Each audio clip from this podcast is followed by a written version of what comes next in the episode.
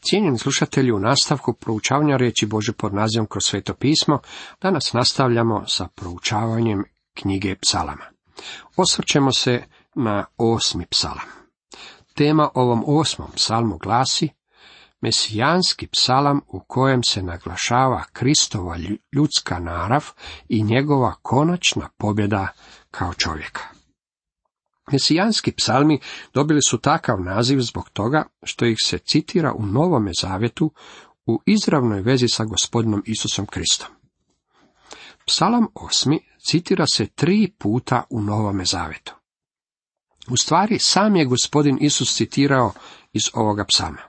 U Mateju, evanđelju 21. poglavlju, nalazimo zapis o takozvanom triumfalnom ulasku u Jeruzalem. Djeca u hramu govorila su Hosana sinu Davidovu. Svećenički glavari i književnici govorili su, čuješ li što ovi govore? U tome trenutku Isus rekao, da, zar niste nikada čitali, iz usta djece i dojenčadi sebi si pripravio savršenu hvalu. Naš je gospodin citirao iz psalma osmog, drugi redak. Svećeničkim glavarima i književnicima rekao je da bi im bilo jako dobro kada bi čitali Božu riječ, jer bi tada razumjeli zbog čega su djeca to govorila. Drugi citat iz ovoga psalma nalazimo u prvoj Korinčanima, 15. poglavlju, 27. redku, u poglavlju koje govori o uskrsnuću. Jer sve je podložio pod noge njegove. Sasvim je očito da se ovaj psalam ne odnosi na naše vrijeme, jer nam Pavao i objašnjava, jer sve je podložio pod njegove noge, a kada se veli da je sve podloženo, očito je da se izuzima onaj kojemu je sve podložio. Mi danas ne vidimo da je sve podloženo pod njegove noge, to je sigurno. Bilo kako bilo, najcilovitiji citat nalazimo u Hebrijima drugom poglavlju od petog do osmog redka, gdje je vrlo jasno rečeno kako se psalam osmi odnosi na našeg gospodina Isusa Krista. Da nije anđelima podložio budući svijet o kojem govorimo, Netko je negdje posvjedočio rekavši, što je čovjek da ga se spominješ ili sin čovječi da ga pohodiš? Učinio si ga tek malo nižim od anđela, slavom i čašću ovjenčao i postavio nad dijelima ruku svojih. Sve si mu pod noge podložio. A u tome što mu je sve podložio, ništa nije ostavio njemu nepodloženo. No, sada još ne vidimo da mu je sve podloženo. Ponovno nam se skreće pozornost na činjenicu da mu još uvijek nije sve podloženo. Očito je da psalam osmi gleda u budućnost. Pročitajmo Hebrejima 2.9. Ali Isusa, zbog pretrpljene smrti tek malo nižeg od anđela, vidimo slavom i čašću ovjenčanoga, zato što je milošću Božom okusio smrt za svakoga. Psalam osmi govori o Isusu. Ovaj drugi veliki mesijanski psalam započinje izjavom Jahve, gospode naš, divno je ime tvoje po svoj zemlji. Psalam završava Jahve, gospode naš, divno je ime tvoje po svoj zemlji. Ovo se ne odnosi na današnje vrijeme u kojem živimo. Bože ime nije divno po svoj zemlji. Ne tako davno na igralištu za golf čuo sam jednog starca koji je stajao na gumnu vječnosti, kako koristi Bože ime uzalud na način koji je krajnje neprilačen. Hodajući ulicom čuo sam jednu vrlo lijepo odjevenu, uglađenu damu koja je izgledala poput bake, kako psuje. Kako je psovala, Bože ime danas nije baš pretjerano divno po svoj zemlji. Stvar je u tome što ljudi danas niti ne govore mnogo o Bogu. U vijestima nikad se ne spominje Bog. On stvara vijesti, ali nikada ga se ne stavlja na scenu. Boga prepoznaju u policama osiguranja, kojima su osigurane kuće stradale u požaru ili činom Božim. Zar misle da Bog nema pametnih posla nego hoda unaokolo uništavajući kuće? To je jedini publicitet kojeg Bog danas dobiva. Uz njegovo je ime povezano sve što je loše. Izostavljen je i to sa sasvim određenom nakanom. Njegova riječ nepoželjna je u školama. Ovi širokoumni liberali koji vjeruju da bi svakoga trebalo saslušati, misle da bi trebalo dopustiti pornografiju, jer ljudske slobode ne valja ograničavati. Dragi moji prijatelji, pa zar ja nemam udjela u toj slobodi? Volio bih imati molitvu u školama zbog svojih unuka. Kako je sa vama? Volio bih nekakvo javno priznavanje Boga. Volio bih imati molitvu na javnim mjestima. Zar više nemam nikakvih sloboda u ovoj našoj zemlji? Ne, Božje ime nije divno u današnje vrijeme. Neku večer gledao sam uzbudljivu putopisnu reportažu na televiziji. Neki su se ljudi popeli na vrh Mont Everesta, a vjetar gore bio je zastrašujuć. Stara planina u istinu im je govorila i davala im do znanja kako čovjek nije ništa. Međutim, nigdje se nije spominjao Bog. Planine su samo hrpe pljavštine, kamenja i nekoliko stabala. One ne govore i ne postaju nasilne, te ne tjeraju čovjeka da se osjeća malenim. Bog koji je stvorio planine bavi se tim poslom.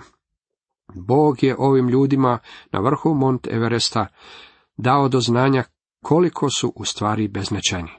Ti ljudi, međutim, nisu naučili koliko je Bog velik. Svo su vrijeme govorili o prirodi. Moram vam reći kako Bože ime nije divno u svijetu danas. Baš nimalo. Ovaj prvi stih u psalmu osmom je proročanstvo. Gleda u budućnost, slavnu budućnost. To je mesijanski psalam u kojem vidimo Božjeg čovjeka. U njemu se naglašava ljudska narav Isusa Krista kao i njegova konačna pobjeda kao čovjeka. U psalmu drugom vidjeli smo odbačenog čovjeka kao i čovjekovu pobunu protiv Boga. U psalmu osmom vidimo da čovjek konačno zadobiva kontrolu nad ovom zemljom, a doći će vrijeme kada će Bože ime biti divno po svojoj zemlji. Na ovome mjestu trebao bih napomenuti kako je ovaj psalam naslovljen. Zborovođi po napjevu tijesci. Gitit. I psalam 81. i psalam 84. naslovljeni su zborovođi po napjevu tijesci. Što to znači? Gitit se općenito tumači kao glazbeni instrument, neka vrsta lire. Židovski naučenjaci govore kako je riječ gitit uzeta od riječi gat, a radilo se o instrumentu poznatom u gatu. Sjetit ćete se kako je David našao utočište u gatu, kada je bježao pred kraljem Šaulom. Vjerojatno u to vrijeme naučio svirati taj čudni instrument, a kasnije ga je uveo u upotrebu u Izraelu. Vulgata, latinski prijevod Biblije, i Septuaginta, grčki prijevod Biblije, prevode gitit kao tjesak. Mislim da i u tome ima značenja, jer nam psalam osmi otkriva tjesak patnji kroz koje je gospodin Isus prošao za vas i mene. Kao čovjek okusio je smrt za sve ljude. Okusio je gorčinu tjeska. Kasnije će nam Izaija reći da gospodin Isus dolazi iz Edoma. Rekao je, u kaci sam sam gazio, od naroda nikog ne bješe. U gnjevu ih svom izgazih izgnjećih u svojoj jarosti. Krv mi njihova poprska haljine, iskaljah svu odjeću svoju. Grožđani sok na njegovoj haljini nije njegova vlastita krv, već je riječ o krvi njegovih neprijatelja. Vidite, ako vam Kristova krv ne znači baš ništa danas, i ako niste spašeni, morat ćete biti suđeni. Bit će ili njegova krv, ili vaša, dragi moji prijatelji. To je položaj u kojem se čovjek danas nalazi. Psalam osmi je Davidov psalam. Postoje ljudi koji u njemu pokušavaju pročitati smrt za sina, pretpostavljajući da ga je David napisao u vrijeme smrti Bat Šebina sina ili u vrijeme smrti diva Golijata. Spominjem sve ove teorije jer je riječ o psalmu koji očito ima veliko i duboko značenje. Imao sam nekoć profesora koji je ovaj psalam naslovio zvijezde i dojenčad. Ovaj psalam ide sve od neba do mjeseca i zvijezda do male djece. Također ovaj psalam ide uporedo sa psalmom 19, još jednim psalmom o prirodi koji govori o pismu i suncu. Međutim, sunce se u psalmu 8 uopće ne spominje. Prvi i drugi redak ovog psalma glase. Jahve, gospode naš, divno je ime tvoje po svoj zemlji. Veličanstvom nebo nadkriljuješ, u ustima djece i doječadi hvalu si spremio protiv neprijatelja, da postidiš mrzitelja zlotvora. Gospodin je razjasnio istinu ovoga stiha kada je rekao dok je bio na zemlji. Zaista kaže vam, ako se ne obratite i ne postanete kao mala djeca, nećete ući u kraljevstvo nebesko. Evanđelje po Mateju 18. poglavlje treći redak. Djeca su bila ta koja su vikala Hosana, sinu Davidovu. U vrijeme njegovog takozvanog triumfalnog ulaska u Jeruzalem. Ja ga u stvari ne smatram triumfalnim ulaskom. Morat ćemo pričekati dok ponovno ne dođe na zemlju. Tada će imati istinski triumfalni ulazak. Ovo je samo mala sličica činjenice da ponovno dolazi na zemlju, a kada dođe, utemeljit će svoje kraljevstvo. U međuvremenu moramo se obratiti i postati poput malene djece. Mislim da ovo znači kako se vi i ja moramo nanovo roditi i postati malena djeca. Poput malene djece stavljamo na stranu svo naše hvalisanje i dolazimo Bogu u jednostavnoj vjeri. Kako li je izuzetna vjera malenog djeteta? U ovome psalmu vidimo gospodina kao stvoritelja. Imate prirodu, sve stvoreno i čovjeka stvorenje. Imate stanovit odnos ovdje dolje. Gledam ti nebesa, dijelo prstiju tvojih, mjesec i zvijezde, što ih učvrsti. Što ih učvrsti znači da ih je Bog postavio na njihovo mjesto u svemiru. Kod kuće često promatra mjesec i zvijezdu kada je vedro i kada je okrenuta prema jugozapadu, što znači da se zvijezda nalazi iznad južnog Pacifika. Često sam se pitao zašto je ondje. Znam samo da je ondje jer Isus želi da bude ondje. On ju je ondje postavio. U svojoj radnoj sobi imam različite stvari postavljene na određena mjesta. Imam knjige na određenim mjestima jer ih ondje želim. Zvijezde nisu uređene na način na koji bih ja to želio. Možda bih ovu sa jugozapada maknuo na drugo mjesto. Već su uređene na način kako je gospodin Isus to želio. On je taj koji stvara uređenje. Nebesa su djelo njegovih prstiju. Zanimljivo je da kada riječ govori o spasenju, onda govori o goloj ruci gospodnjoj. Tko da povjeruje ono što nam je objavljeno? Kome se otkri ruka Jahvina, čitamo u Izaiji 53. poglavlju prvom redku. Međutim, kada se govori o stvaranju neba i zemlje, onda ih Biblija naziva dijelom njegovih prstiju. Kao što je John Wesley to izrazio, Bog je stvorio nebo i zemlju i to bez pola muke. Stvaranje je bilo dijelo njegovih prstiju, kao kada žene heklaju. Bog je nad svoje stvorenje stavio svoju slavu.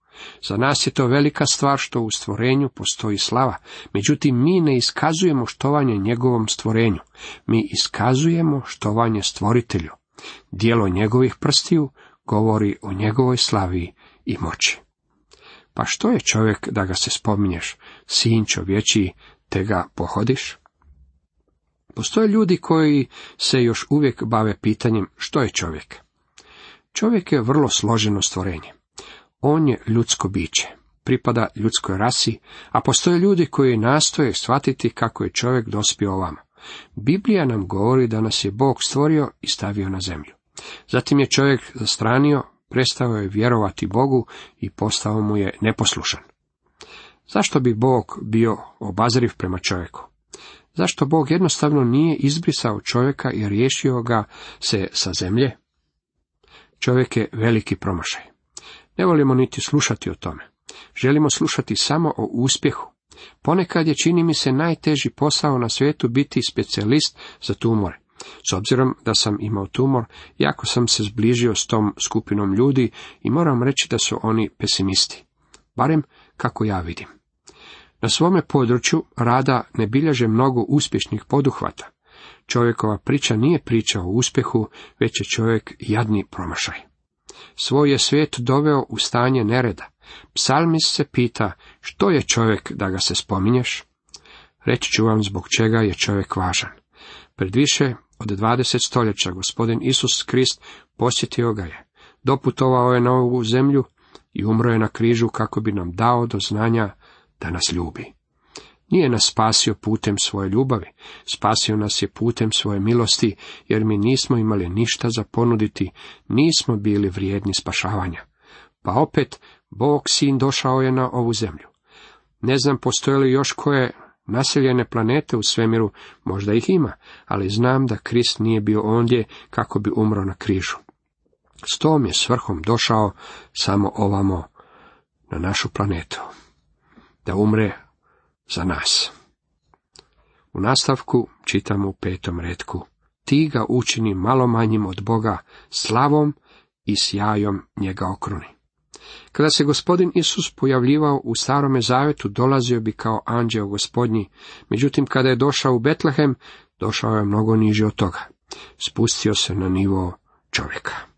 I dalje kaže, vlast mu dade nad dijelima ruku svojih, njemu pod noge sve podloži. Čovjeku je dana vlast nad dijelima ljudskih ruku, ali je čovjek to izgubio. Čovjek danas ne upravlja ovim svemirom. Znanost je mislila da ima stvari pod kontrolom, ali sada nalazimo da je znanost onečistila ovu našu zemlju. Osim toga, zemlja izgleda poput velike kante za smeće. Znanost je odgovorna za onečišćenje ove zemlje. Ako ste do sada štovali znanost, i ako biste voljeli izići iz kante za smeća, onda vam je potreban Bog koji vam može pomoći.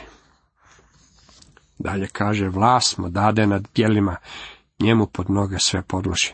Međutim, sve još nije podloženo, a neće niti biti dok se Isus ne vrati. Ovce i svakolika goveda i zvijeri poljske k tome, ptice nebeske i ribe morske, i što god prolazi stazama morskim. Bog je sve stvorio. On je stvoritelj. Bog je stvorio zverat u polju, ptice u zraku i ribe u moru. Bog je sve stvorio. On je stvoritelj, stvorio je i vas i mene. U Rimljanima 1.20 Pavao je rekao, da ono nevidljivo njegovo, njegova vječna moć i božanstvo opažaju se od samog stvaranja sveta i svačaju se po svemu stvorenom, tako da su bez isprike. Dijelo Božih ruku možemo vidjeti čak i ako se jednostavno osvrnemo oko sebe. I deveti redak kaže, Jahve, gospode naš, divno je ime tvoje po svoj zemlji. Ne danas, već jednoga dana. Gospodnje ime bit će divno po svoj zemlji. U današnjem vremenu živimo u svemiru koji stenje, trpi u boli, iščekujući izbavljenje, kako čitamo o Rimljanima 8.22. Bog je međutim iznad svog stvorenja. Svoju je slavu postavio iznad nebesa. Tamo se nalazi i čovjek koji je pred više od 20 stoljeća došao na ovu zemlju kako bi se rodio u Betlehemu. Danas sjedi u slavi Bogu s desna. Moći ćemo ga vidjeti samo po vjeri. A svi mi koji otkrivene lica slavu Božju kao u zrcalu gledamo, u istu se sliku preobražavamo i slave u slavu. Kao od duha gospodinova čitamo u drugoj Korinčanima 3.18. A dalje u prvoj Ivanovoj 3.2 čitamo ljubljeni. Sada smo djeca Božja i još se nije očitovalo što ćemo biti, ali znamo da ćemo, kad se očituje, biti poput njega, jer ćemo ga vidjeti kao što jest. Uistinu, veličanstvena budućnost za Bože dijete. Još jednom želio bih vas podsjetiti kako je ovo mesijanski psalam. U njemu se naglašava Kristova ljudska narav, kao i njegova konačna pobjeda kao čovjeka. Mi smo stali samo na rub ovoga veličanstvenog psalma, dragi moji prijatelji, u kojem se pjevaju hvalospjevi našem spasitelju. Cijenjeni slušatelji, toliko za danas.